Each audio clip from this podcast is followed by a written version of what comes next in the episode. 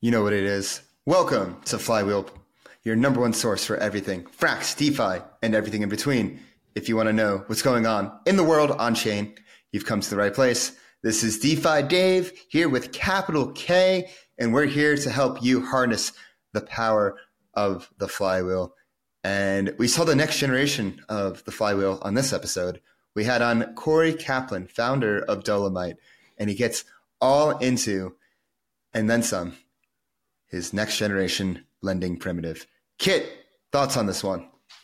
Man, um, I just want to start with Corey's origin story. It hit home to me in such a way, like it hits right deep into my core. And mm-hmm. then it, he's also where Dave is from in Jersey. So, mm-hmm. you know, Corey was a kindred spirit, not just in the work we do, but also in our childhood and past life. So I was very excited to. Oh yeah, we, we, were chopping it up like before and after. I'm like, oh, this place, that place, blah blah blah.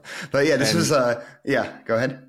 And, and then the the viewers are going to get to kind of see the experience of a person who has gone through multiple cycles and multiple product cycles of crypto to, to be specific and how to iterate and how to get involved and it's a really good piece. And i, I think I we did good.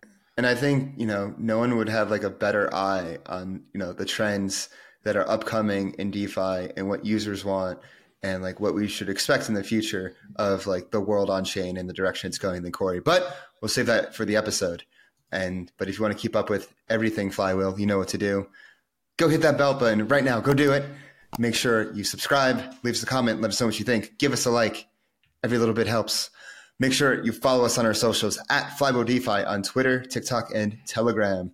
Make sure you go to our website, flywheeldefi.com, to subscribe for all our latest updates, alpha, everything in between. And make sure you follow yours truly on Twitter at DeFiDave22. You can follow me at 0x capital underscore K. And let's get the flywheel spinning. Do you hold ETH but don't know what to do with it? Want to earn those juicy liquid staking derivative yields but don't know where to start? Well, Frax ETH is there for you. Frax ETH is Frax's native LSD solution, allowing you to earn boosted yields in multiple ways on your ETH. If you want to get started, go to app.frax.finance and turn your ETH into Frax ETH today. All right, everyone, welcome back to Flywheel. I'm your host, DeFi Dave, here with Capital K, and this time we go out of this world to explore the whole universe of Dolomite. We have on founder Corey Caplan, uh, who's been in the space for a long time now. Uh, you know, listening to your previous interview, you were back in the Ether Dex days of 2017, 2018, seeing the wonders of DeFi before it was DeFi there, back when it was open finance. Uh, isn't that correct? Yeah, that's correct. Yeah, and so Ether uh, Delta, uh, Ether Delta, rest in peace. I think I still have um, you know, funds that are like lost on there. Hundred percent for a greater good, for a better cause, for experimentation. Um, so you know, before we get to Dolomite, let's hear a little bit about your background. And it sounds like you know those early, early days of on-chain activity influenced the development of Dolomite. So let's just start there. Yeah, absolutely. So my background and my entry into crypto both were very technical. I went to school at Lehigh for computer science and business. And at the time, I was really into game modding and hacking a game called Maple Story, created by Nex- uh, Nexon. And um, I found myself like basically selling those game like mods and hacks online. Eventually, they caught wind of it and shut it down. And I was, you know, collecting money through PayPal.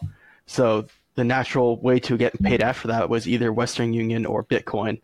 And Bitcoin was way less of a hassle to go through and set up, considering I just got payment uh, functionality shut down. So I hear about this thing that you can't shut down a payment network, and I'm like, cool, I'll just try this then.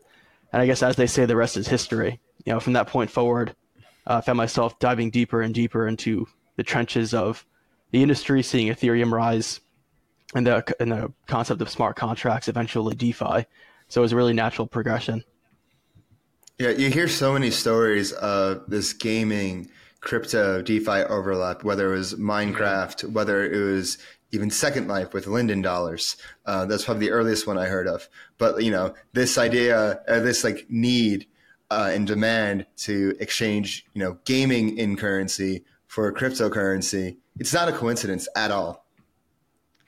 Yeah, I, and I also think it speaks to the type of user as well too. The type who is just into gaming is always tech forward, right? Uh, and and Corey, I myself am a huge Mapler. I was a you know a Oh, beta yeah? user back in 2003, 2004 for for the North American servers. Uh, Yeah, I was playing since yeah, about I- I'm- 2005 I- I- or so. I may I may have or may have not bought one of your mods if that's the case. We could talk more about it Oh, after. yeah, for sure, for sure. We're going down memory lane here. You love to see it. Yeah, it was a lot of fun. But that was back in 2015 or so. Um, I had this natural inclination towards the tech, modding things, trying to find ways to break stuff. And actually, that adversarial mindset carried over really well to smart contract development. There's not too many industries in general where you're like paid extremely well or recognized skill wise to just be like totally on top of like and just being totally anal about something and trying to be perfectionist. Usually, like that's it slows things down. You're trying to um, really like stretch the efficiency of things to the point where you don't necessarily need to. But with smart contract development and the adversarial attacks that come from building an open source permissionless system, it was a natural crossover. I felt like a little kid in a candy store. Was uh, you know developing on in, on Ethereum and in the Ethereum ecosystem your first taste of development, or did you have development experience beforehand? I actually had plenty of experience before that. Um, I had previously edit- exited from a company in college building um, CRM software for financial advisors. I sold it to um, Oh. AXA advisors, but now they're equitable. So it was before that transition. Um, so I had like a taste of building like enterprise grade software. Um, built all that from scratch. Actually, my in with that was I had close friends of the company that were complaining about how tough their jobs were because they had no software for it, and the upper management didn't want to hear about how some entry level advisor was having a tough time of it because there's like a pecking order there, where it's like you got to like suffer through Oh. it to eventually like you know rise amongst the ranks, and there's like a high turnover rate, so it's come to like be expected. So we were just out for dinner. They were complaining about their jobs, and I was like, "Hey, I can make something that could help your lives be easier." And similar to Dolomite, actually, in some ways, like it was almost like an accidental business. And moving over then to like how that relates to Dolomite, um, uh, I exited from this in college, had a bunch of free time then because I didn't really take classes too seriously at that point, um, and really wanted to find cool stuff to do. So this is during the 2017 bull run. At this point, I found myself working on like open source bounties for prominent DEX protocols at the time. The one that we did the most work for was something called Loopring. Not sure if you guys are familiar with them, but Of they uh, course. Yeah, yeah. Okay. Awesome. But yeah, at the time they were more like Uniswap in that they were trying to build an open exchange protocol. Eventually they transitioned to building the first zero knowledge proof application specific rollup, which is a mouthful to say. But um but back then they were trying to build this generic thing and they had a lot of work to be done because they were building everything from scratch. The scaffolding that exists nowadays with smart contract development that you can get up and running quickly just didn't exist back then.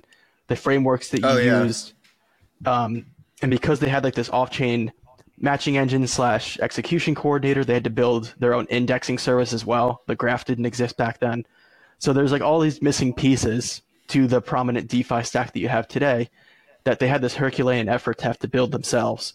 So that naturally they wanted to post some bounties for things that were like little bit further down their timeline, stuff that wasn't too pressing immediately. And my co-founder and I, Adam, found ourselves working on server documentation for them for an Android app. Eventually they gave us closed source access to their matching engine and we ended up refining that as well to work with the on-chain world.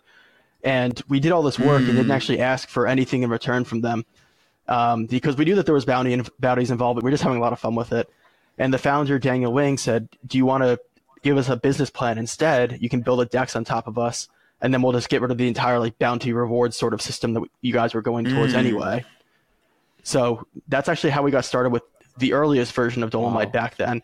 Um, same product name, just very different product back then from what we have today. Uh, so It was like before 2018, 2019.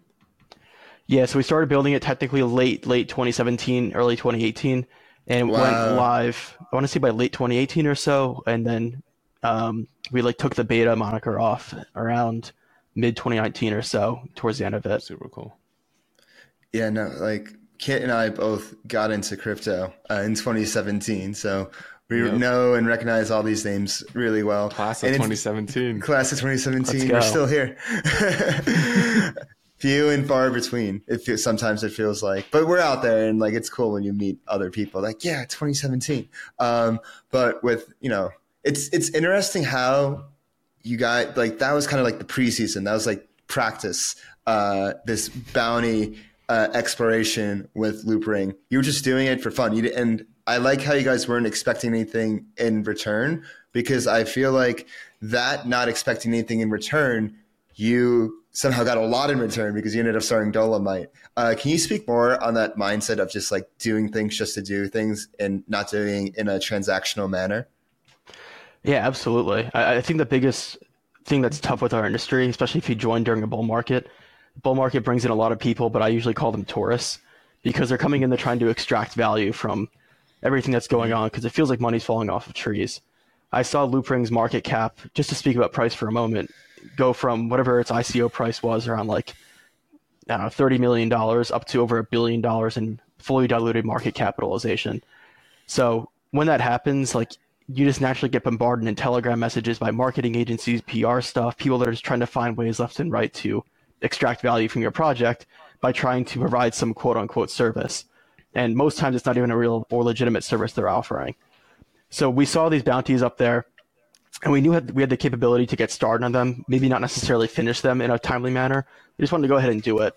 So we went through this work first mindset of let's produce something and try to get their attention that way. And we'll see what basically goes or what happens from there. So eventually, like the work that we did originally was private, like closed source, and then we open source it to them as it was coming along because we didn't want to like have someone else potentially rip off our work while we were like in this um, like do good mindset mm-hmm. scenario. But overall, like this uh, example extends really nicely to like one of our team members as well, Bobo. You guys are close with. He um, mm-hmm. got started with us actually just working basically pro bono, but trying to find ways to help us out and put his best foot forward. We immediately recognized that do good mindset of trying to take initiative while not necessarily looking mindset. for anything in return. Yeah, exactly. Yeah. And we wanted him on our team from that point forward, and it was a really easy one of the easiest hires I've ever had to make. Yeah, I think, you know, when it comes to recruiting people in crypto, whether it's for your DAO or your protocol, those people that are just doing things just to do things, whether, you know, answering messages in the Telegram, you know, you know, adding stuff to the GitHub and like, you know, advancing conversation additions there. Like those are that are just doing things to doing things are so valuable. And they're even more valuable in a bear market because it's like, ah, you're not a, tor- you're actually here for, you know, you're here because you're genu- contributing, curious, genuinely interested. Yeah, absolutely. Yeah, you just have to find a way to to separate yourself from that signal to noise that mm-hmm. commonly happens in crypto. Yeah, and it like you know peaks, it, it comes and goes. Um, but but now going into Dolomite, well, we got into the inspiration into it, and you guys have been working on it since 2018, 2019. So let's like go over that evolution and like how did you get to where it is today where it's you know on arbitrum and you know it is where it is now? So back then we built like this gigantic tech stack where it wasn't just smart contracts or front end. We also had like a fully functioning server and order matching engine and relayer system that we had to build for it. And what we noticed over time especially as like 2020 started to roll around with defi summer know keep in mind we watched this evolution happen of everyone loved tokens during the ICO boom. Then everyone hated tokens again and they were useless. To everyone loves tokens again during 2020. But um, while it was happening, like we were trying to just build a sustainable business because it was well known. If you build an exchange and people pay fees, you can make money from it. Very simple. But over time, we started to get outpaced by protocols that built their liquidity and like their entire system purely on chain. And then we also saw that like as DeFi summer blossomed, that the uh, existence of like an on-chain ecosystem that DAOs could participate in and yield farming aggregators could be stood up, and all these new auxiliary DeFi services were created. We saw those happen like what felt like overnight. And our old version of Dolomite was completely incompatible with this because our liquidity resided off chain. You know, we still use that order matching engine for it. Even though everything that was traded was spot settled, it didn't matter because you need pure on chain composability. Mm-hmm in order to really maximize your ecosystem's potential. So we saw good growth during that DeFi summer and late 2019 leading up to it. And you know, we were a cash flow positive business. We did only a small fundraise in 2018 and in March of 2019. Um, we only raised five hundred thousand dollars, which in the grand scheme of crypto to last this long, that's pretty unfathomable. and uh, we didn't raise again until about March or April of this year. We announced um, a fundraise for 2.5 million, but between that four-year gap, we didn't raise anything. It was purely from us trying to run and build a profitable company before that. But we saw where the tide was shifting. Regardless, by middle of 2021, we made a tough decision to spin down that version of Dolomite to build what we have today, because we mm-hmm. had learned so much about what happened in DeFi we saw the frameworks that were put in place that allowed us to iterate much more quickly. And we saw that everyone wanted to really transact in a very pure on chain world. Mm.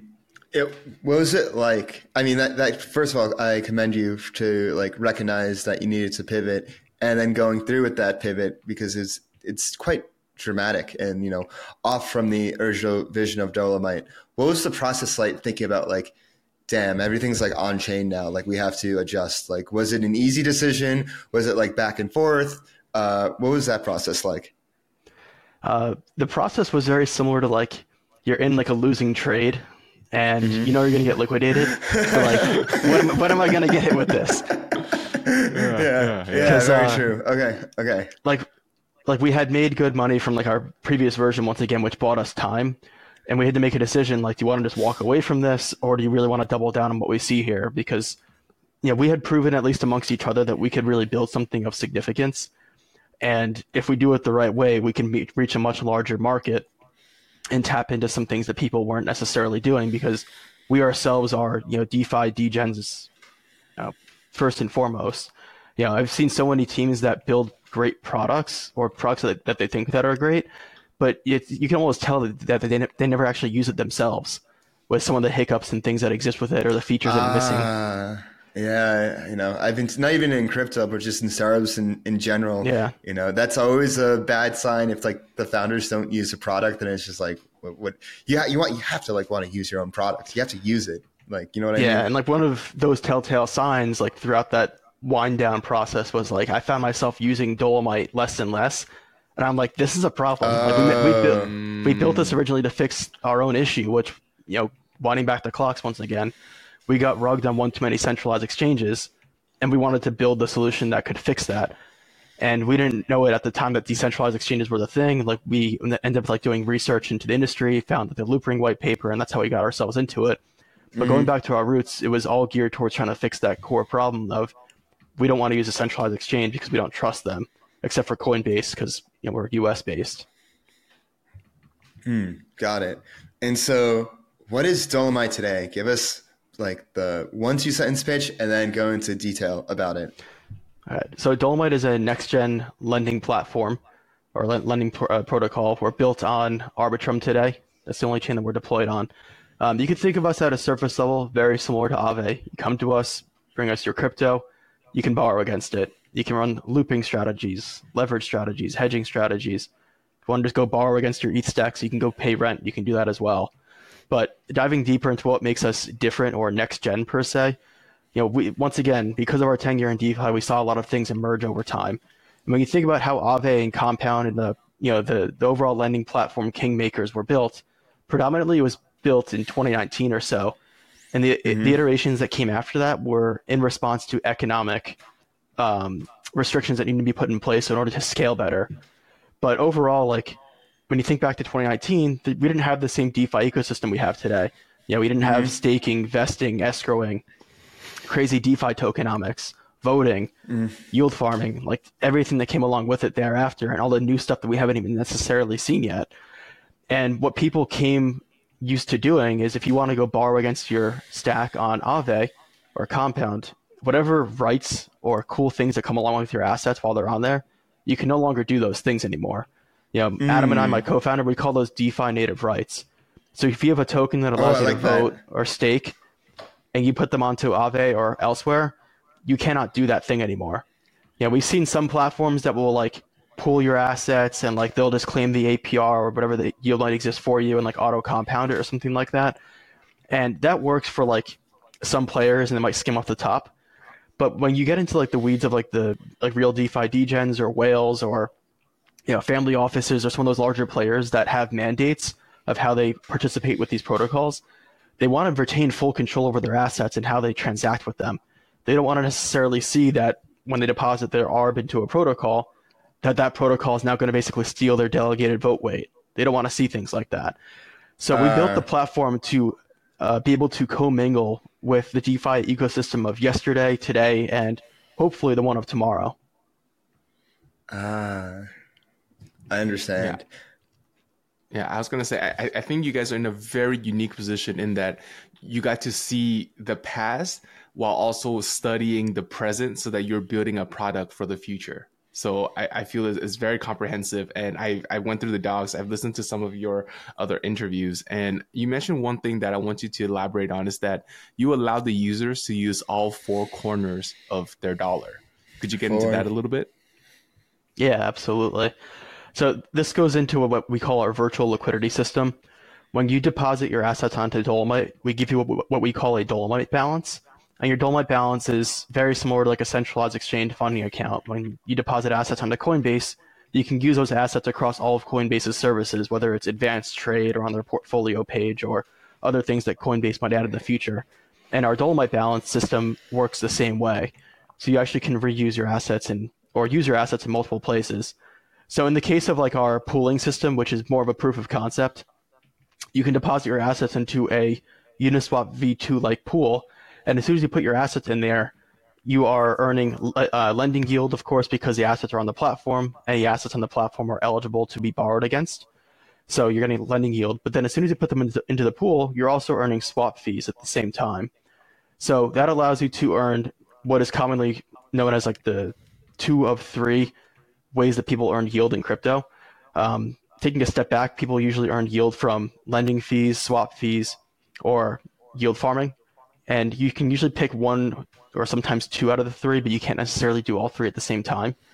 But with Dolomite, you're actually able to do all three potentially, depending on which which um, assets you're looking at, because you can then take the LP token that gets spat out from you participating in the LP pool, and if we want to list the LP token, you actually can put that back on the platform to actually lend that out as well.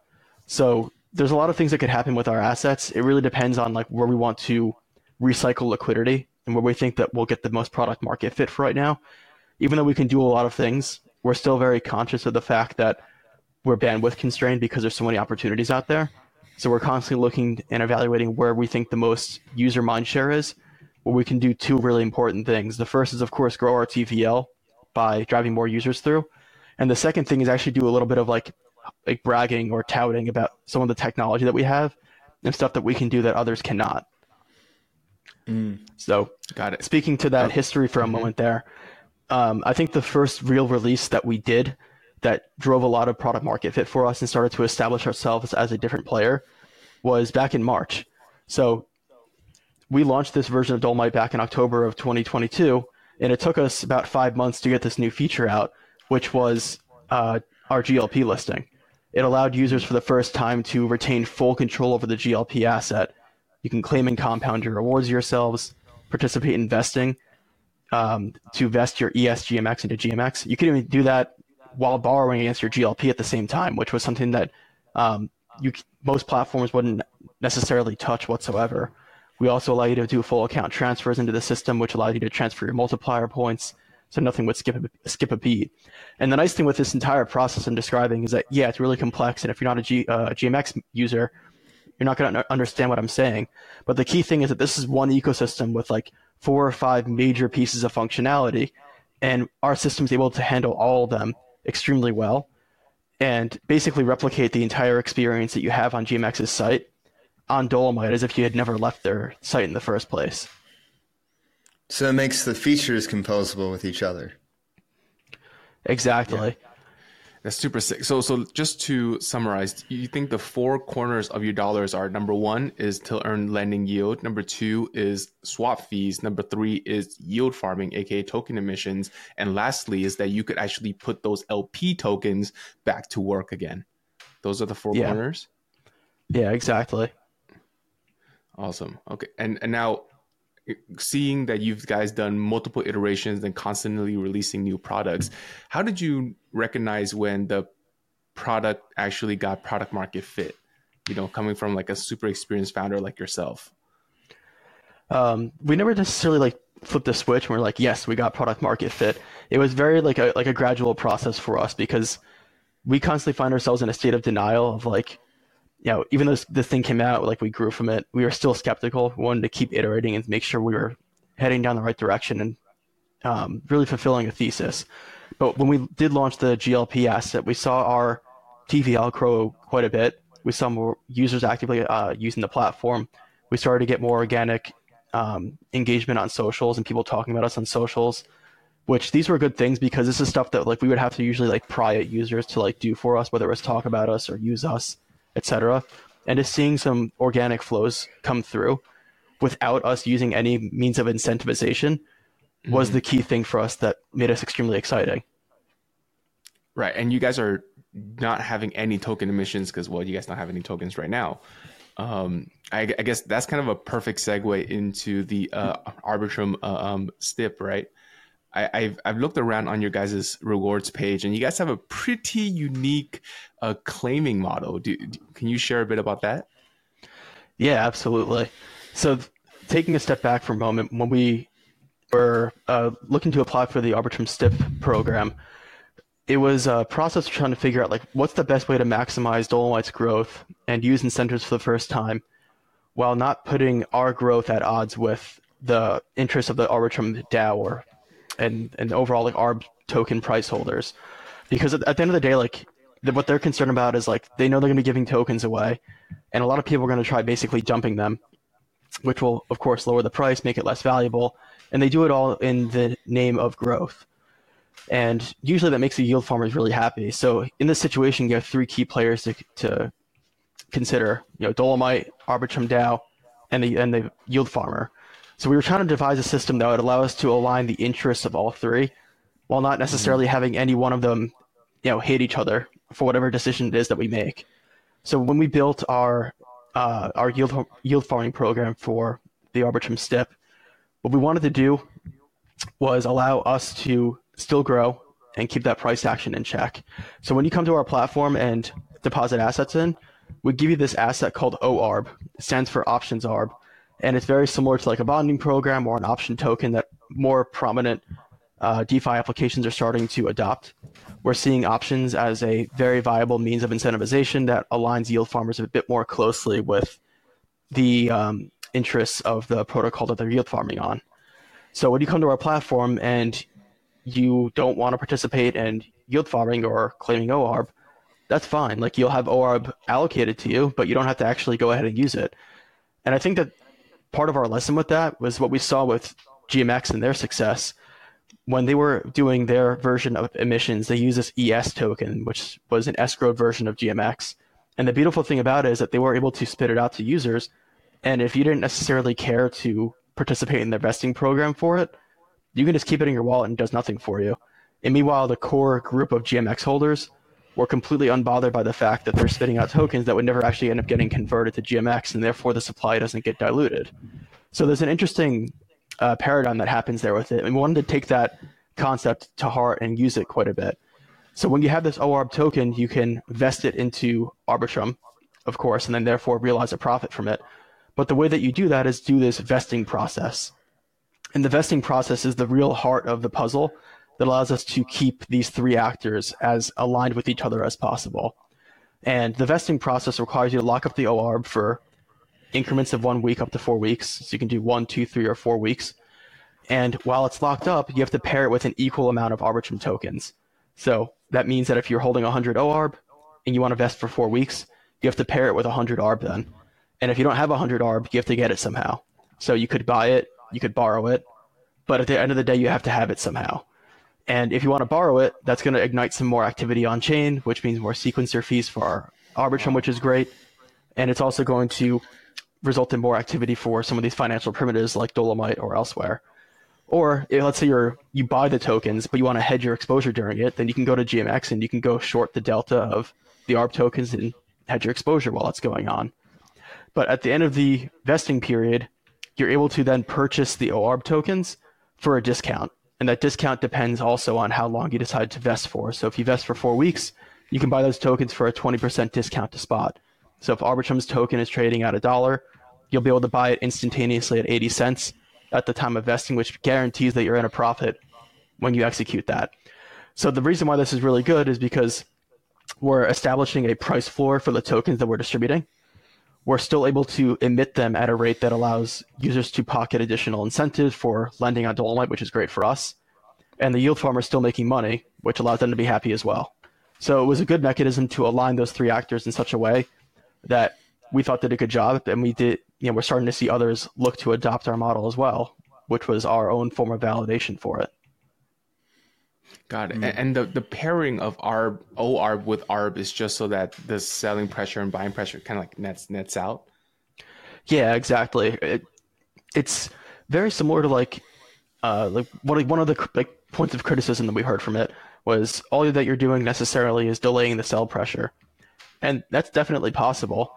But that's also what a lot of teams do naturally by introducing vesting for their tokens, so that they can't necessarily mm-hmm. sell them all immediately.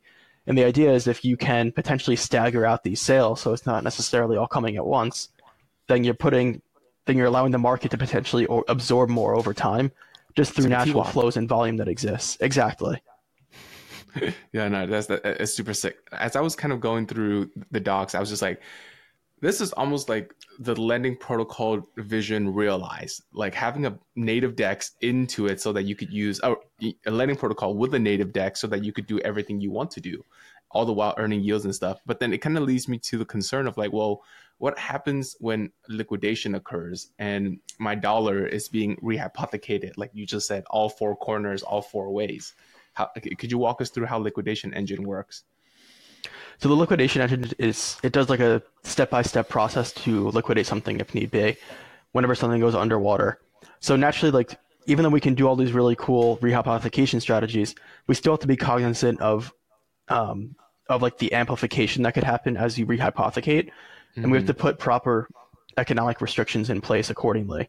But that's part of the reason why Dolomite Special is that we do have a lot of um, uh, economic restrictions we can put in place to ensure that when you are at the last piece of the domino, that if the domino does fall over, we're still able to properly unwind all these different pieces of a, of a position, as well as uh, what I call technical risk.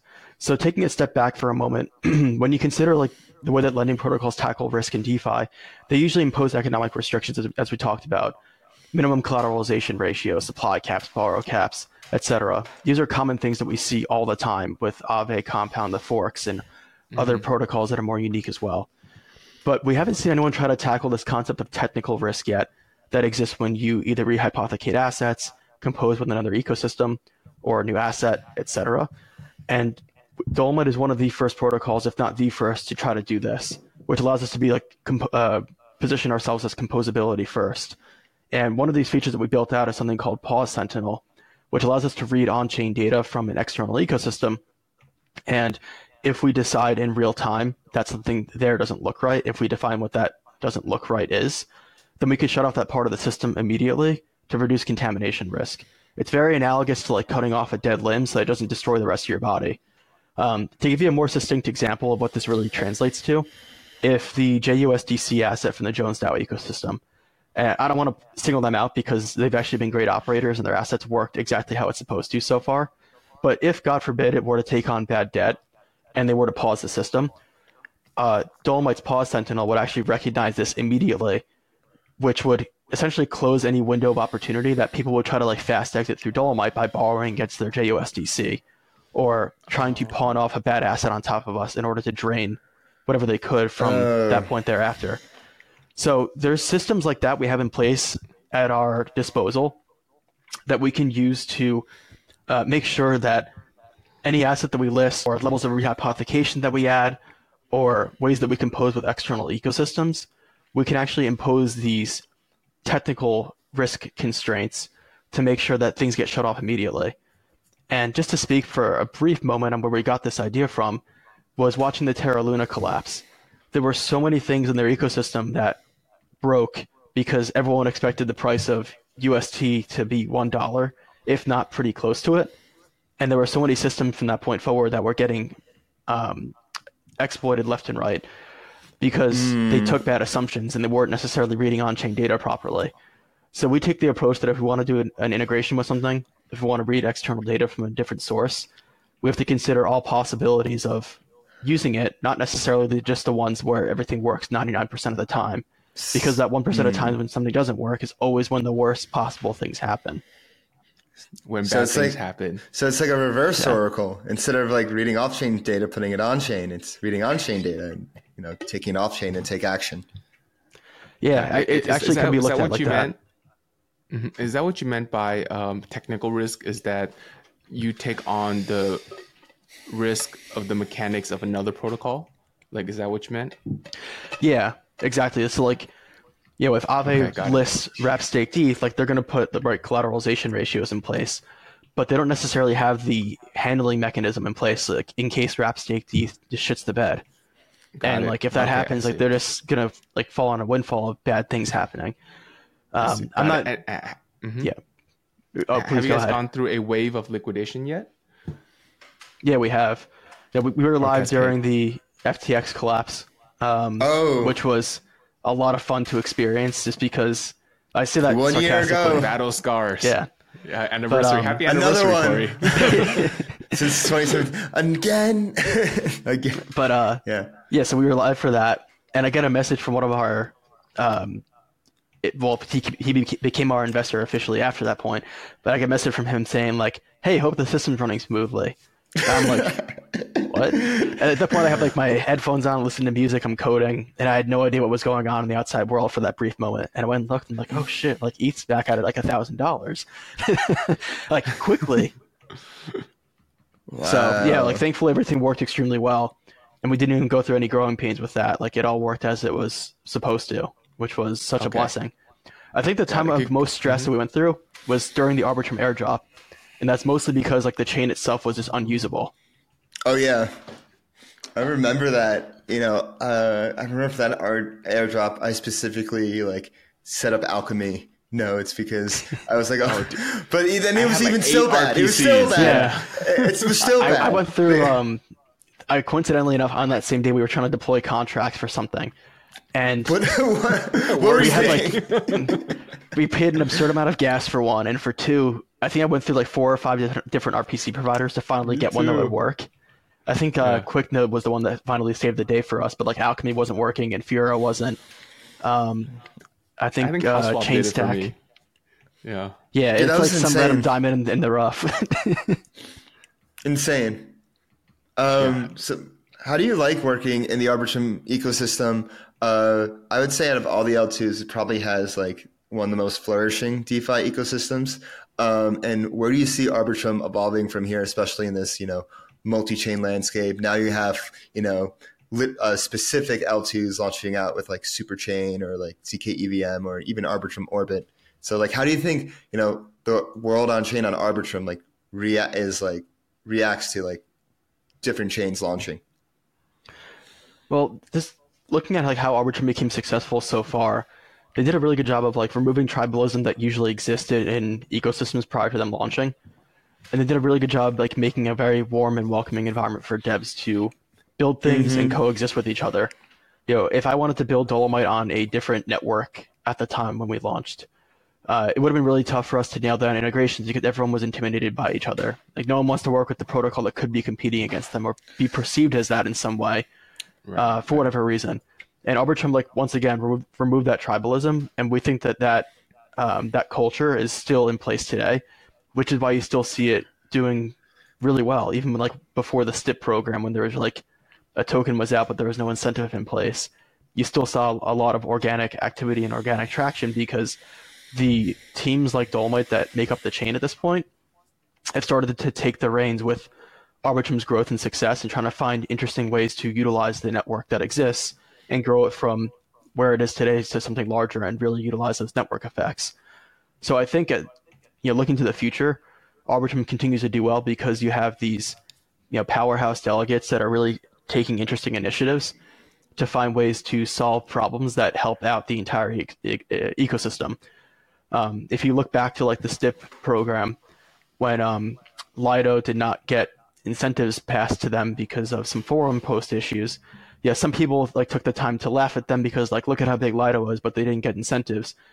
Um, but actually, there's a couple Telegram groups that I was in with some of the larger delegates, and they weren't necessarily bothered by the fact that they weren't getting incentives because ultimately like what they want to do is set up something special just for Lido because they you know they serve like this core ecosystem function because wrap staked ETH is permeated across all of Arbitrum DeFi. So it's interesting to see like yeah, public perception that you see on Twitter doesn't necessarily line up to the actual action that you'll see mm-hmm. where delegates want to you know take initiative and actually do something. And that's what you see. It's like a lot of people that are just you know they're executors, they're doers. If they don't like something, they're going to go ahead and try to fix it. Yeah, we saw this with Camelot posting about you know, trying to be, get the initial um, uh, ARB uh, incentives passed along to them, which eventually paved the way for the STIP program to be created. And these are the things that we see happen that are really important, where it's not signaling; it's you know, it's it's real action being being taken. Got it. Uh, okay, were you about to say something? No, no, no. Go ahead, bro. Oh, I was gonna say with the you know the STIP program. Uh, do you have any plans for that for you guys? Um, so predominantly, like it's going to be uh, used for the OARB. Uh, OARB. Oh, you said that. You said that earlier. earlier.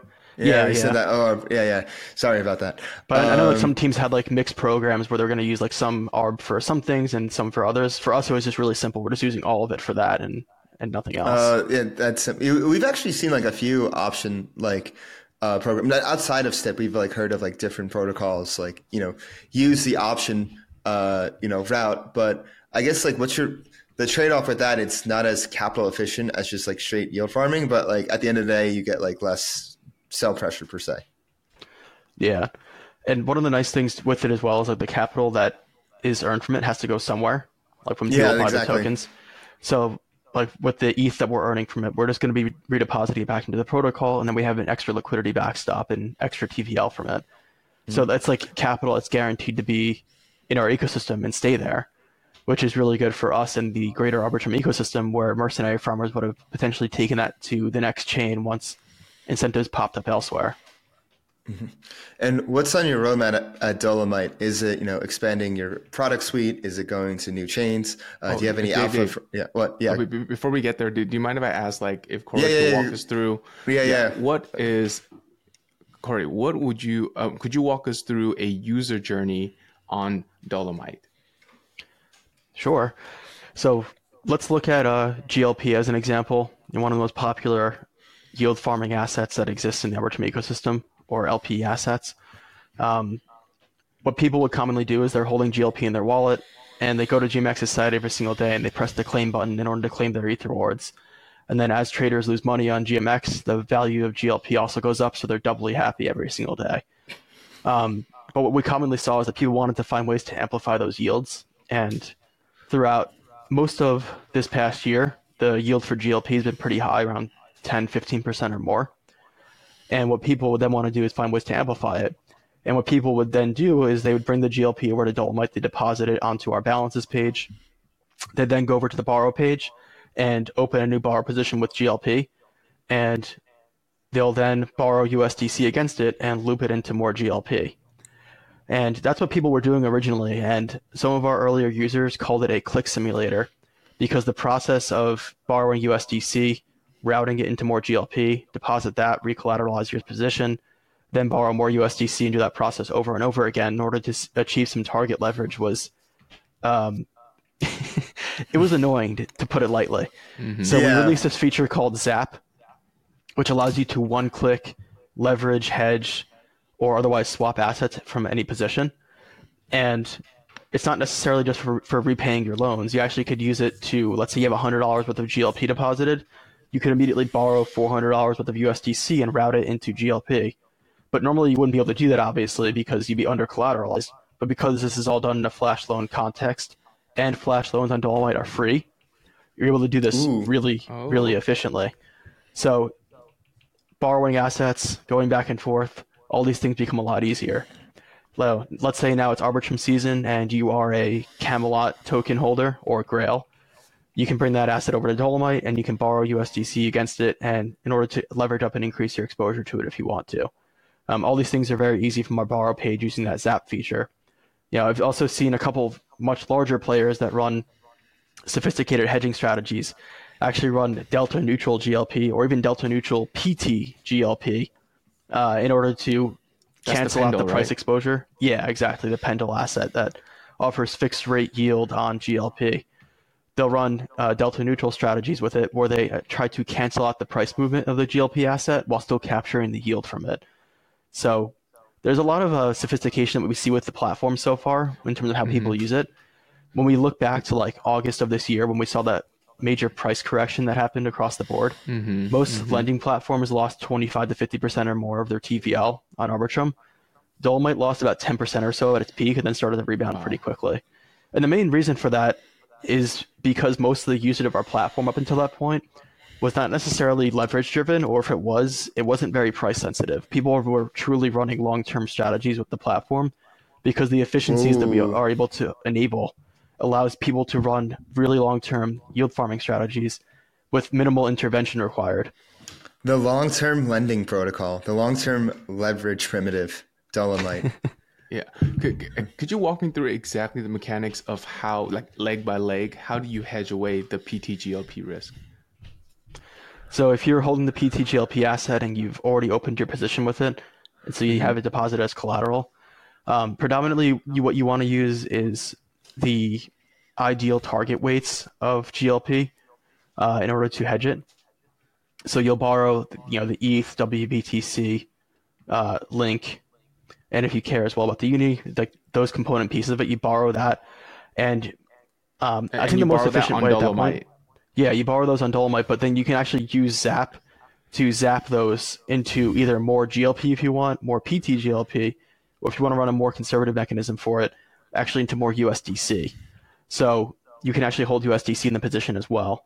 The idea is if you're holding $100 worth of PT GLP at that time, and ETH and WBTC predominantly make up about 50% of the weight, you want to be borrowing about $50 worth of ETH and WBTC and then holding $150 worth of either GLP or GLP USDC mix.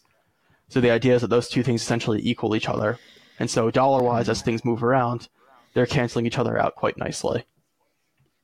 Wow, got it. That's It- super it convenient, works, And you can um, do this with one click. Yeah, yeah, you can, and it works. That strategy in general worked extremely well. Um, while prices are not crazy volatile, like things can move 20, 30% or more when it's still okay. It starts to get a little bit wonky once it moves more than that, and you might have to rebalance it.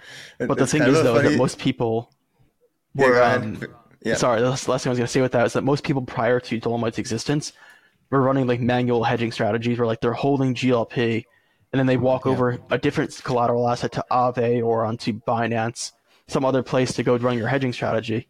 But then as things go out of sync, you have to actually transfer assets back and forth or else you get blown out from you know from a liquidation from one way or the other. So what we found was um, appealing to like some of those quants that exist at family offices that were running GLP based strategies. They immediately understood the value proposition for Dolomite and were able to start running things themselves, even if like their family office that they worked for didn't want to use Dolomite yet because it wasn't mature enough and didn't prove out its security yet. You know, it's funny. It's, it's like, you know, you know, it's it's usually fine when it's non-volatile periods, 20, 30%. You say that in TradFi, they would shit their pants. But in crypto, like 20, 30%, we don't flinch. Yeah. It was a Tuesday. That's just- yeah. I was gonna say that's just a Tuesday afternoon for us. yeah, it's just a Tuesday. Yeah.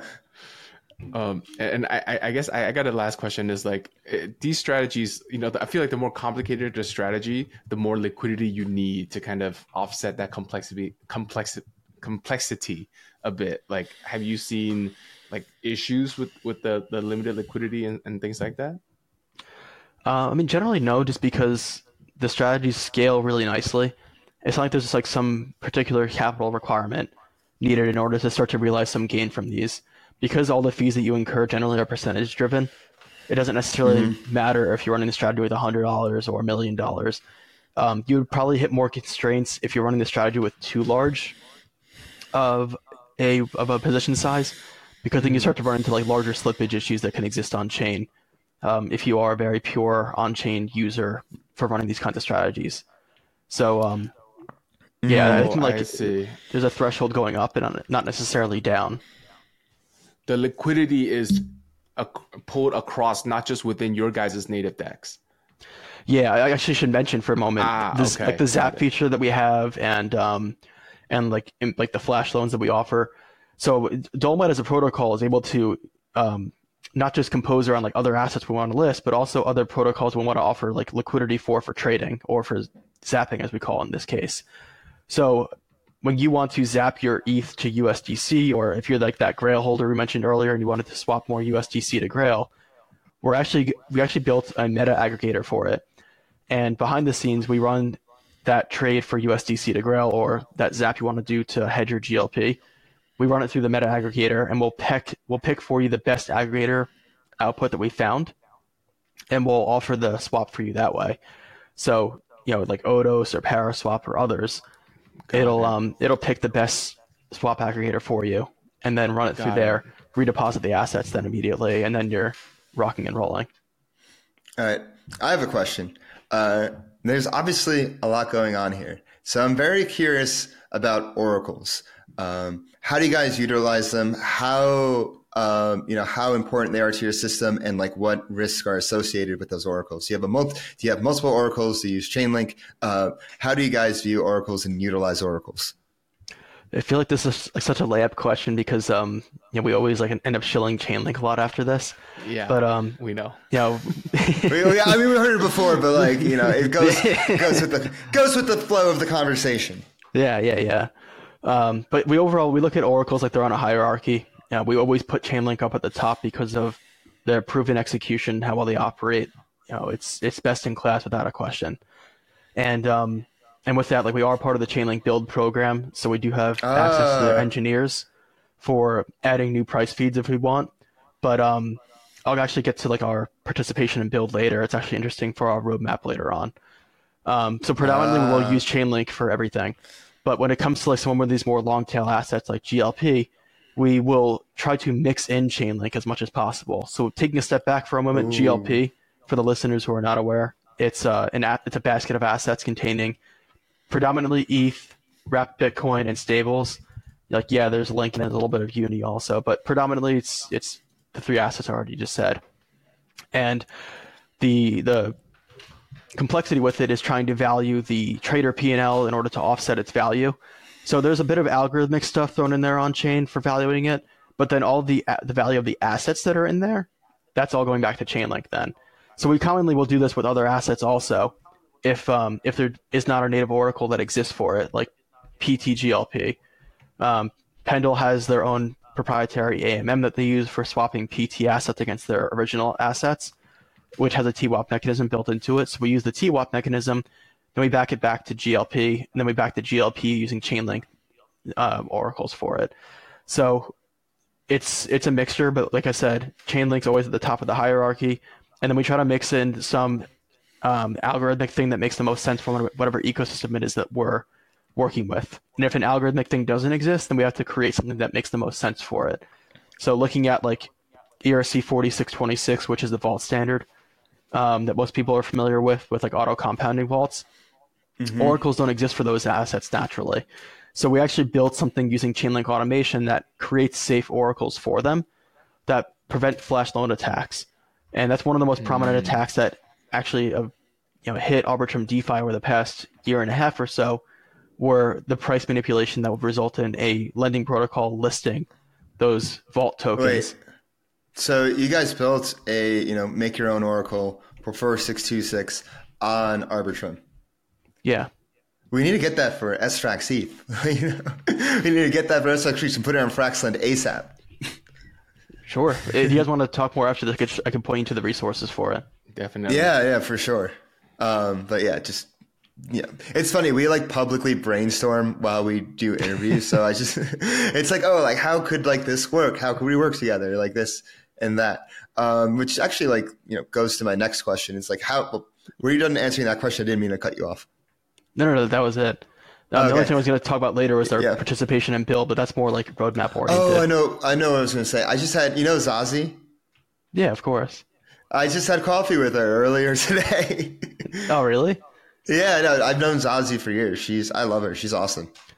Yeah, she's like, like we were hanging out with her and like the rest of the team at SmartCon, and like so much Uh. energy. Um, you know, she like really embodies like some of the best of our industry, in my opinion, in terms of like the pure like energy and like effort that she brings to like everything that she does.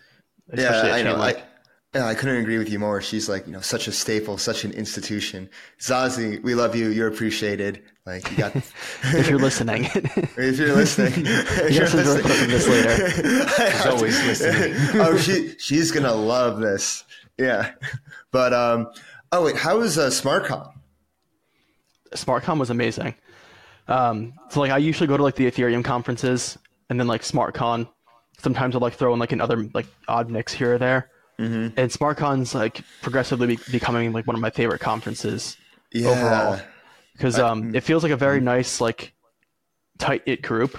Whereas like the, the Ethereum conferences, like you usually see the same people, but sometimes like depending like which events you like decide to go to, like it's not necessarily a cohesive experience. SmartCon is uh, much more cohesive than that, but it's also the perfect amount of time. Like the ETH conferences, like feel good, being like a full week in duration. SmartCon is like half the duration of that because it is a smaller ecosystem, of course, than broader ETH.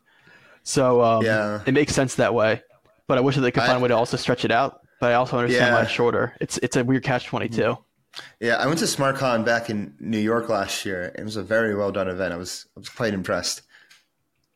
Yeah. However, SmartCon? Is that good you thought the event was in New York, it was, in my opinion, over like an order of magnitude better in in Barcelona this year.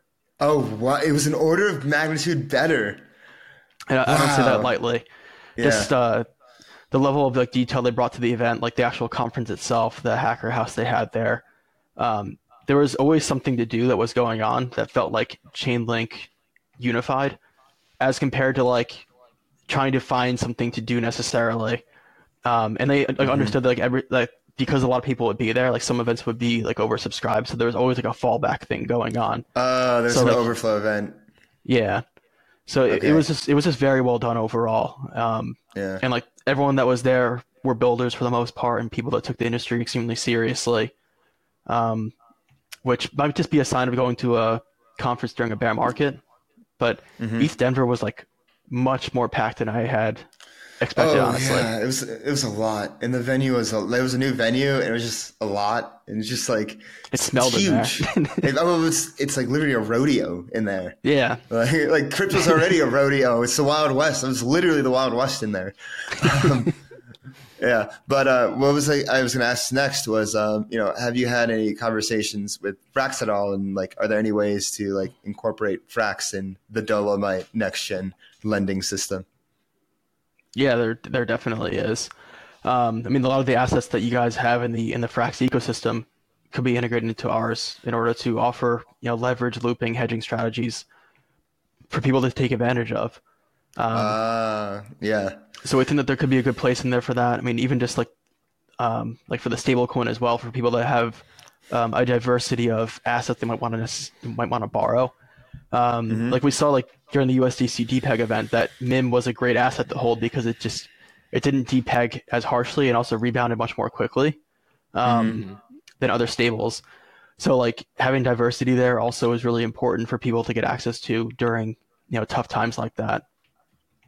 Mm, I'm just thinking about like you know once FXBs come out and you have the yield curve on chain, like what crazy things you can do in Dolomite. kid, like kid, I know you're getting ideas. Yeah, no, for, for, I, I'm actually more interested in like uh, Dolomites' build platform. How you guys Oh. are, are turning just to like, I mean, I guess this parlays perfectly into the roadmap question. How Okay. you guys are going to become more than just, you know, your, your guys' own native platform. Could you talk about that? Yeah, absolutely. Um, I mean, taking a step back for a moment, we are part of the Chainlink Build program, which um, plays heavily into our future roadmap. So we we see Dolomite right now as this platform that's able to tap into like DeFi native rights and give them back to users, which is an awesome narrative, and we love it. It's also mm-hmm. part of like what I would consider our shorter term roadmap. So generally, like all of our roadmap items are, could be like seen as a fork in the road. We have these short term items where like we might see like a trending asset or something that people are talking a lot about on crypto Twitter, and we'll want to integrate it so that people can start utilizing it. You know, GLP is a great example of that. The PT assets, you know, GMX V2 is something that we're working on right now. These are all very trendy things because they drive attention and they also drive TVL. They're great. But the other part of our roadmap, which I didn't even talk about at all yet, really, is this concept of us turning into like more of a DeFi prime brokerage over time, and not just mm. seen as a hmm. lending protocol. So when you consider like the overall DeFi user experience that exists right now, you know, if you have a loan on Aave and you like you go out for dinner with your family and you're close to getting liquidated, like you're screwed. Like you're out to dinner. What are you going to do about it? Especially if your like assets are on a hardware wallet. Um, so the idea of like having like on-chain stop losses, take profits, um, being able to rebalance positions based upon not just price movement, but maybe like price ratio movement, interest rate changes, etc. Like these are all really important things that need to exist for the on-chain world to start to become more competitive with centralized exchanges. You know, people back in the day were praising FTX for its cross-margin collateral system because you could borrow so many different things on there, and they had like all these different advanced order types like TWAPs and VWAPs. You know, it didn't, it wouldn't have necessarily taken much for an on-chain platform to start to overtake these features mm-hmm. um, had they existed and been reliable. But unfortunately, some of these things could exist today, but not necessarily reliably. And this is where like some of these things involving Chainlink come into play because we'd actually use them as an execution layer to make sure things are happening in as robust a manner as possible. And the decision making that happens with it is also as fair as possible. Because things like take profit are very simple because they really just limit orders at the end of the day. But when it comes to stop orders, there's a lot of nuance to it with how they could happen. Um, like, do you want it to execute up until a certain point, and at that point, like, if the price just keeps tanking, forget about it. Do you want to execute the order no matter what? Do you want the price to stay below a certain price point for a certain amount of time before it executes instead of like if it just wicks down there do you want to execute it like there's so many things that could happen there with that and those are the kind of things that usually lead to like potentially a lot of user blowback because like this platform sucks it didn't work you know correctly you know using chainlink for something like that is the credibly neutral thing to do where at least if something bad happens like it's all according to the rules and people can't necessarily claim a conspiracy theory that you know, Corey and the other people that work at Dolomite wanted to go liquidate you in order to extract value from you. You know, and these are really uh, important things to prove out over time yeah. with the platform. So, and the other piece to it is if you recall back to the time of the USDC depeg event, I'm going to use a really harsh example to exemplify the value of what we have built here, but it does work really well under ordinary conditions also. But looking back to that USDC depeg event again, what we saw on chain was USDT lending rates were extremely high because everyone wanted to borrow USDT in order to leverage up their exposure to USDC and pray to God that it would repeg. And if it did, you made a lot of money from it. It was a great, great trade. Um, you know, had that gone through, and of course it did. So people that did that did well. But um, if you were a USDT holder and you wanted to withdraw your assets from Aave, you had to like basically snipe liquidity. And if you were a whale, there was like no way you're getting your money out because everyone was borrowing it. So it was a really tough scenario. And also, if you didn't want to underwrite that risk, once again, you were also stuck.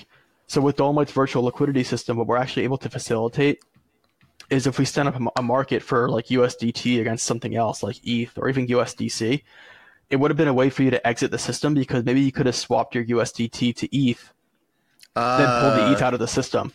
So the virtual liquidity layer allows you to swap liquidity without actually using the hard ERC20 assets. It's still technically spot settled, but because it doesn't necessitate the actual tokens themselves to change hands, we can do it if the assets aren't necessarily there. And for us, it's really just a ledger change for the system. It's very similar to like how some of the newer age dexes that are being built, like uh, CrocSwap, which became Ambient, and Uniswap oh, V4. Yeah, like they built like their yeah, it's like a single contract. So this means that like they're minimizing token transfers, and the thing that people didn't realize is that if you do that for a lending protocol, you're actually able to able to facilitate swaps without the tokens actually changing hands then. So it's an interesting byproduct of how neat architecture can fix some of these really tough problems that are existential to DeFi under some of its toughest conditions. Hmm. An on-chain prime brokerage. It has a nice ring to it. It works well for raising money, at least. I could say that. uh, speak, speaking of raising money, uh, you got Crypto Condom to be part of your round. And I say that because I remember seeing their thread um, like online, and they were like, you know, I don't usually invest. I'm usually just on chain liquid. But you know, Dolomite really stood out to me, and this is why. Can you go into like what it was like, like uh, getting Crypto Condom to invest, and you know what their input has been like? Because they've been a fan of the show for a long time. So I'm just curious. Yeah, I mean, in general, Crypto Condom is probably one of the toughest nuts to crack in terms of getting them to invest in you. I mean, Um, yeah, I mean, they're protected. They're literally a condom. Yeah, like it's it, the, the secret's in the name right there.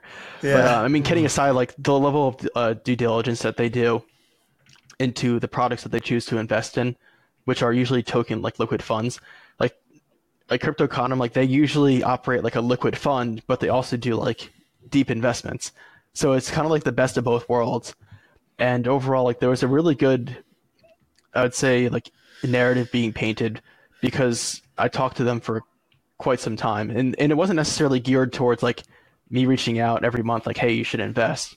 Like there was just a lot of organic conversation that happened back and forth that illustrated Yeah. like g- genuine interest on both sides of the aisle for like me interested in some of the research that they were producing, and them having very particular problems on chain with some of the things that they wanted to use because you know Crypto Condom they, they naturally have the same aversion to using using centralized systems at least with any significant chunk of capital because of the lack of uh, protections that exist there and ramifications of what could happen in case something bad happens so you know hearing the things i'm talking about like you know defi prime brokerage advanced order types like Crypto Condom was a huge fan of Dexible before it went under which one of the most noteworthy features from it was having T-whopping orders on chain available to you.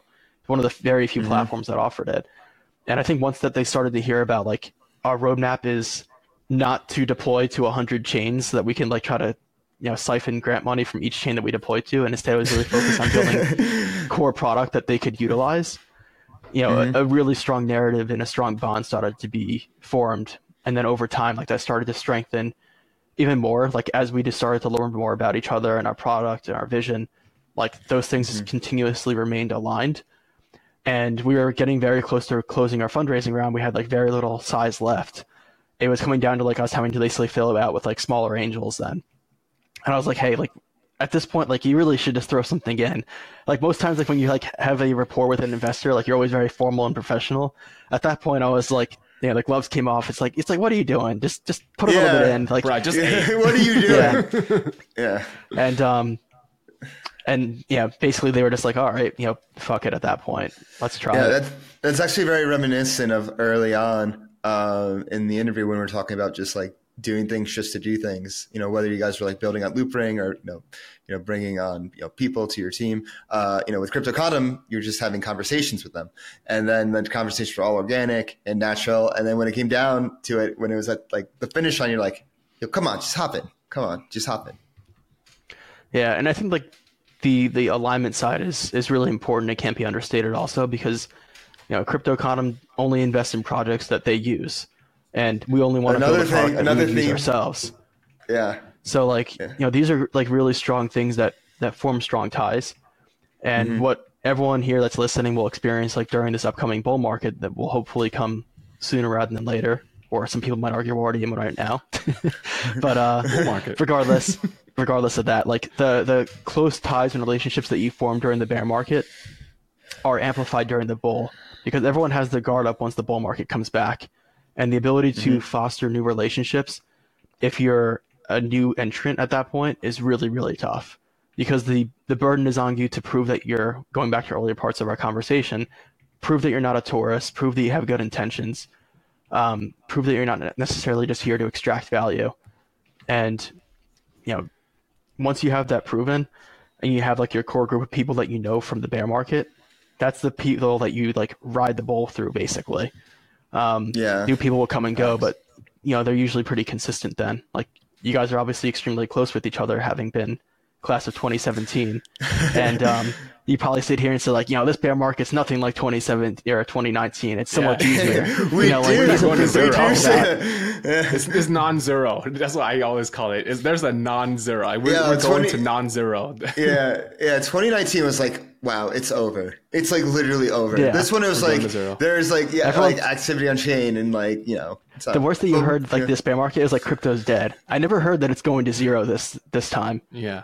Yeah. whereas like last time it was like this shit's going to zero yeah, exactly. That's my whole philosophy was like non-zero, and Non-zero. also to, to speak to that, a good thing uh, these decentralized finance, David and I have uh, video evidence that we've been here throughout the bear uh, building and talking to everybody.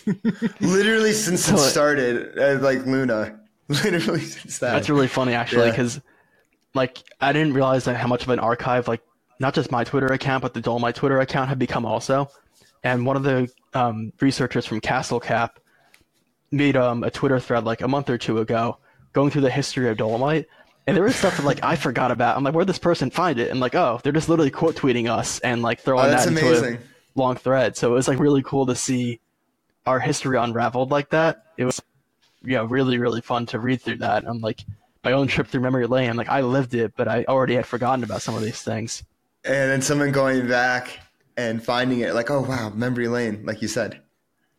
Yeah, so it's nice to see yeah. someone using Twitter as a time machine, not just for finding like old racist tweets from someone, but instead use it for something, you know, more positive. Oh, that was oh, that was like uh, beginning of 2022. That whole fiascos and everyone's just delete. Well, anyways, uh, moving on. like DeFi trends uh, that you see upcoming. What are some things you see on the horizon? And I also want to ask, like, since you're in the build program, are there any other build projects that you know we should keep an eye on? Um, so I'll work backwards on that. So mm-hmm. build projects that you should keep an eye on. Um, I think like the the DeFi projects on there like could be pretty interesting. Um, I haven't actually been like too close with them so far, just because like we've been so like steady building on our own lane. One of the ones that I've actually had some interactions with were uh, Space and Time, which is not DeFi, but they're building a really in- uh, interesting infrastructure for proof of SQL, which would allow you to oh, basically uh, Space and Time. Space and Time, got it. Yeah, so Chainlink is actually working closely with them, not just like by virtue of the build program, but I think they're actually going to be utilizing some of their technology for some interesting Chainlink uh, product shipments later on. Um, but the, some of the features they offer with it are like some of the things that are missing from the overall DeFi tech stack in terms of being able to like prove compute on chain. Because at the end of the day, like proving compute usually means you have to like do some complex calculation, like a hash, um, mm-hmm. or you have to prove that something exists in the off-chain world, like something in a database that doesn't exist on chain. So the mm-hmm. idea of having proof of SQL on hand to be able to prove those things is something really interesting, and it solves a pretty core problem that I think we'll see, you know, become more prominent later on.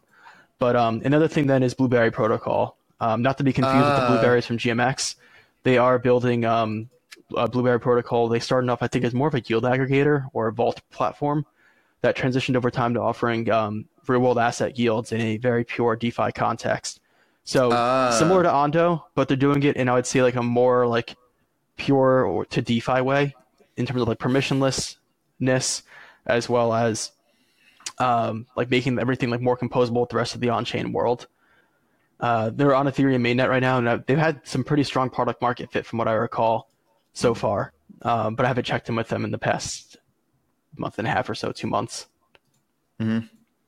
Uh, yeah, um, it's funny. Uh, it's something that Zazie talks about me with me today was blueberry, and so like it's like oh number two. I guess we should keep an eye on blueberry and space and time sounds really cool too, um, especially since Chainlink is going to be integrating them. But uh, what what trends do you see uh, upcoming uh, this cycle in DeFi that we should look out for? Um, so I'll talk about it more from a building perspective, and maybe it can get mm-hmm. translated then to more of a DeFi, uh, DeFi degen power user. But uh, yeah, we're seeing more networks get stood up, and they're no longer necessarily just a proof of concept state. You know, last bull mm-hmm. market mm-hmm. was all about like the the layer one rotation game of new layer ones being stood up, and at that point, like the ecosystems being built on them were also very early on. Uh, but now we're seeing like Polygon Matic has like their CDK, their chain development kit, which allows mm-hmm. New layer threes to essentially be stood on top of like their ZK VM to um, you know, to basically have like Ethereum pay for its security and unified liquidity. And there's some like thoughtfulness being put into there. We see that GMX v2 has a really intricate system as well for representing perps on chain, but it comes with, with some user experience hiccups of if you want to mint their GMX v2 tokens or wind them down, you need to submit an intent for it and then it gets fulfilled sometime later. While all these things I'm mentioning right now might seem like they're unrelated, the thing that unifies them is if you want to cross liquidity in any of these circumstances, it happens what I call asynchronously, or it happens in more than one step. So if you wanted to transfer liquidity from your layer three on the Polygon CDK or um, some super chain back down, you know, like a poly or excuse me, Arbitrum orbit chain back to Arbitrum. Or in the case of unwinding a GM token, there's a lot of similarity there in that it takes two steps to do it, to cross these layers. And these assets in DeFi, that means, are also becoming more complex. So, in terms of me also being able to brag once again about Dolomite, one of the things that we can do is unwind assets like that that require the more, more than one step to do in this asynchronous world where things happen in more than one step. The other example where this actually fits really nicely is with real world assets. If you want to go unwind a T bill token, you probably would send it to a market maker or to some burn address that eventually sends the assets off chain to the bank to go redeem them and eventually sends USDC back to you on chain. These kind of situations where assets take more than one step to resolve is extremely complex to handle, and DeFi out of the box is not meant to handle it because smart contracts are meant to be atomic. They're meant to uh, to work immediately, where you can do flash loans and other really cool things like that to settle transactions atomically. Mm-hmm. But systems have a tough time handling really complex situations like that. So in terms of narratives, there's going to be a lot of really cool assets like that, and people are going to be clamoring for ways to going back to earlier parts of the conversation to leverage them, to hedge them, etc. And most money market platforms won't be able to integrate with them because of that complexity. And Dolomite's one of the few that is. And that's actually what we have currently being audited right now by Guardian is this asynchronous liquidation system and and zapping slash looping system so that we can offer a mechanism for people to get access to a money market system for these complex assets. So taking a step back, I'll be on the lookout for these kinds of assets. Usually they're being built like this and they introduce this complexity because they offer some really new efficiency, which is exciting. Mm-hmm. And I would pay attention to protocols that are able to integrate with them in a easy to use way because those are the protocols that are probably going to be driving narrative forward and collective mindshare because that's where the TVL is going to migrate to, in my opinion. Got it. Yeah. Wow, I think I think that's the perfect place to end. is, is right there. uh, uh, Corey, uh, thank you so much. Before we go, it's time to do the lightning round where we get to know a little bit more about our guest off chain. So, you know, Kit, go ahead. Perfect. So I'll kick it off here. Uh, Corey, what was your virgin crypto experience? When did you first touch the blockchain and sex doesn't count? um, when I first got Bitcoin for payment after um, you know, selling those mods for Maple Story. That was mind blowing. getting paid without a bank standing in the middle of me that was going to block the transaction. And, and I, I got to ask, how did you off ramp those BTC? Through Coinbase. Oh, I see. Gotcha. Yeah. Solid. Yeah. Very, very then, simple, luckily. Got it. And then uh, next question What is your favorite off chain touch grass activity? Uh, probably running. Nice. Very cool. Yeah. Yeah. Um, what would be some advice to your younger self? Um, stay focused and continue to ignore noise. You know, during bull markets and other exciting times, it's very easy to get sucked into the froth and the drama and the things that are going on. But staying in your lane and staying confident in whatever decision is that got you to that point is probably the thing that you should be doing to continue growing as much as possible. Mm-hmm. And last question from me is if you weren't in crypto or tech or finance, what would your professional career path be? Uh, probably sports science or doing Ooh. something involving like like an athletic trainer, physical therapy, something along those lines. Yeah, I really like the idea of like the human body just you know, really amazes me and the ways that you can like introduce science as a means to fix problems for athletes to get them back in the field, back in the course, whatever their sport is, more quickly, I think is really exciting. And one final one for me, and honestly, this is how you end up up on here was who would you recommend as a guest? Who do you want to see on Flywheel next? Um, has Jack Melnick been on yet from yeah, Polygon? Yeah, he's been on a few times actually. Yeah, of course he has. Um, Shout out! All right, so I'm, I'm gonna, I'm gonna recommend. Uh, yeah, it was like he, he was with the tie when he was on here. Oh, so we're very early. So either have a repeat appearance from him rep, uh, representing Polygon then, or I'd actually recommend Slater then from Blueberry Protocol. Be an interesting person to have on. Ah, If I learned one thing today, it's uh, go look into Blueberry. Right. Slater. Okay, got it. All right, and I think that wraps it up for us. Um, before we go, also, uh, could you drop your socials and where people can find yourself and Dolomite? Yeah, absolutely. My Twitter handle is at Corey Caplan3. You can find Dolomite at Dolomite underscore IO. Website's dolomite.io. And from there, all of our socials are on there, like our Discord, Medium. If you couldn't find our Twitter, our Twitter's on there as well. All the ways you can uh, contact us. And there you have it, folks. Dolomite, thank you so much, and we hope to see you soon. Thanks, guys. Uh, well, that was a great interview with Corey Caplan from Dolomite. What did you guys? Dolomite. Sorry, I just want to do that. Dolomite. I just want to do that the whole podcast. but I restrained myself. Nice. What were the big things that you guys took away from it? Um, how powerful, like two things. One, how novel, like what they built actually is, how they, you know, adapted their protocol to like basically pivot and evolve, pivot and then evolve in a completely different direction. They're like cockroaches. They're just like around, and then like they they like, they fucking made their way through the last spare market. Um, you know, sustainably because like they said they were earning revenue, they were earning fees, but they when they saw the writing on the wall, they're just like, okay, we got to adjust. And then they went from being, I would say, like behind in the pack with their DEX to now being in front of the pack with their you know next gen lending platform. Yeah, for, for me, like I think the coolest part is when he alluded it to similar to being in a bad trade. It's oh, like, you know, so, yeah. It, it made a lot of sense because then if you have a startup and you're kind of building the wrong thing, like do you either go on full tilt or do you pivot? Right. That's that's that's, that's kind of like the two way out. And I'm glad that they they did pivot because what they're building, I, assuming if, if they get more liquidity and and the the money market actually becomes more usable with size, I think it'll be a really awesome platform. I, I took a look at it yesterday and um, I'm I may be interested. Yeah, no, it's like when he said next gen prime brokerage, it's just like I think of like how many shitty prime brokerages there were there. I mean, from like an outside perspective, I haven't used one, but just like the absolute failure that happened with, you know, Terra Luna, FTX, and everybody was just in everyone's pockets and it just all collapsed. It literally just all collapsed and now everyone's in courts and whatnot.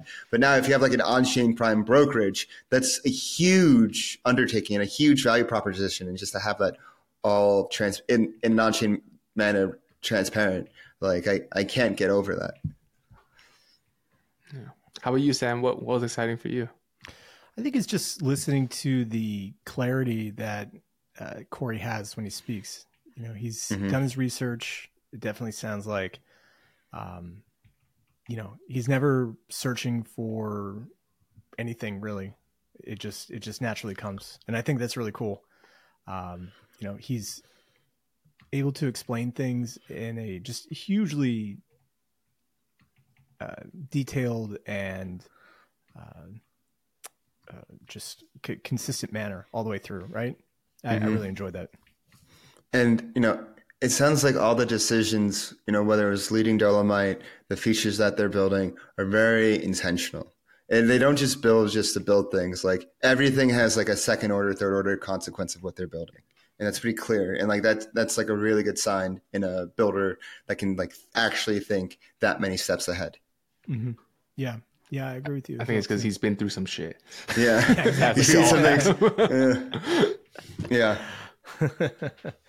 yeah, I found it really interesting to just hear about the um, like growth and uh, uh, war stories from being on Arbitrum, right? About how they've had to navigate so many different uh, like growth problems to get to the point where they are now. Yeah. Yeah. I mean, I wonder what he was thinking though, launching a contract the day of the airdrop. I was like, yeah, I, I probably would have delayed that. That was like yeah, a- maybe just uh, like, you know, a few days, like maybe double check the contract, you know, but yeah. I, Yeah, I I think know. the That's- community that- would have been okay. it's kind of crazy, isn't it? Um, yeah, that felt I, like a life lifetime ago. yeah, I thought it was really. I, I thought it was a really good recommendation. I mean, I, I'm um, pretty surprised by the interview. Um, you know, I've spoken to uh, Corey before, and Uh, it's just I think he's very well rounded, and then you know it Yeah. in the stuff that he's building. Uh, there, it's not just another money market. They have a lot of uh, new features built into their product, and uh, they really are doing something special there. The long term leverage primitive. Exactly. Yeah. So it, it's it's it's good to see. Um, uh, sorry, my kid's talking to me. Uh, so it's it's just good to see. It's just good to see them finally getting their um, uh, their their come up right, especially with this. Yeah, it's good to see good to see builders winning. We want to see mm-hmm. more builders win. We want to see more long term and minded people get the recognition they deserve. And I'm really happy he was recommended as a guest. I'm really happy we started asking that question. Who would you recommend? What like a mm-hmm. great like you know source like lead for leads. Honestly, Bullish. bullish. Yeah. Yeah. Uh, what did you guys think t- at towards the end when he's talking about like intents and Blueberry Protocol, kind of like tying everything together in this infra tech system? Um, so like with Blueberry, I definitely like want to look into them more since they were mentioned twice to me in one day. Uh, in terms of intents, like I don't know, like how I view intents is like I thought it was just like a. I mean, I know they're like a real thing and whatnot, but they they kind of remind me a little bit of like automation when I was like back at Gelato, and I'm just like, did this just become a VC buzzword around automation? But like, no, there's like actually like stuff behind it and and whatnot. But I'm just like kind of I I haven't really looked into it as much, but it's like pretty obvious that like it's going to become a thing. But I'm just like I just kind of like focus in my own my own my own my own thing. I haven't really looked into intents too much. Yeah. Likewise, So just- I, I know Sam written a paper about it, but Yeah. Yeah. that's about it, which I read. Yeah. Essentially, which again, everyone it's just, it's just a off-chain solving of transactions. So you're just essentially giving the transaction to somebody else to figure out what the best route is. Oh, so it's automation off chain. Yeah, exactly. So it's like not nothing. It's not anything. From what I've been told, it's not like anything new. It just became like like trendy. Yeah, But it's I- I useful, it's useful. paper it on is it It's is new useful. because you're essentially you- you're essentially like moving the mempool.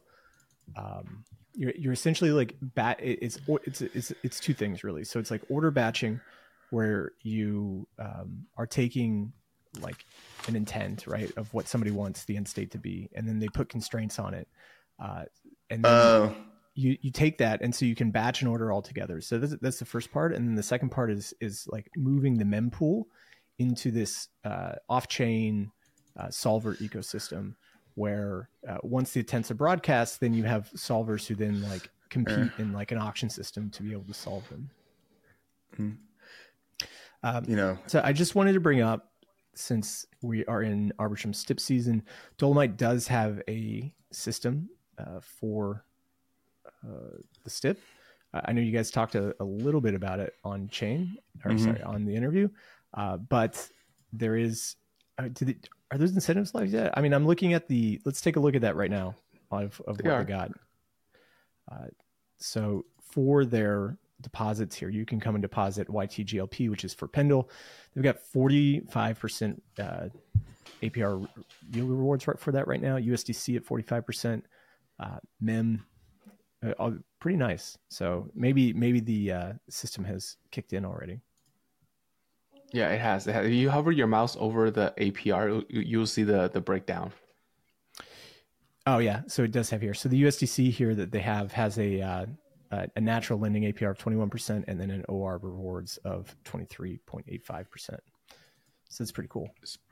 It's pretty juicy. The, the way you could think about it is like you basically have a two week vest on your ARB, and it's the great part is the uh, market price in which you convert your ARB would be set only after you execute it. So it's not that you lock in the price today, because initially that's what I thought it was. That's why I felt the TVL was low. But you know, look at that USDC is paying like in the uh, 30s, right, Sam? Or what?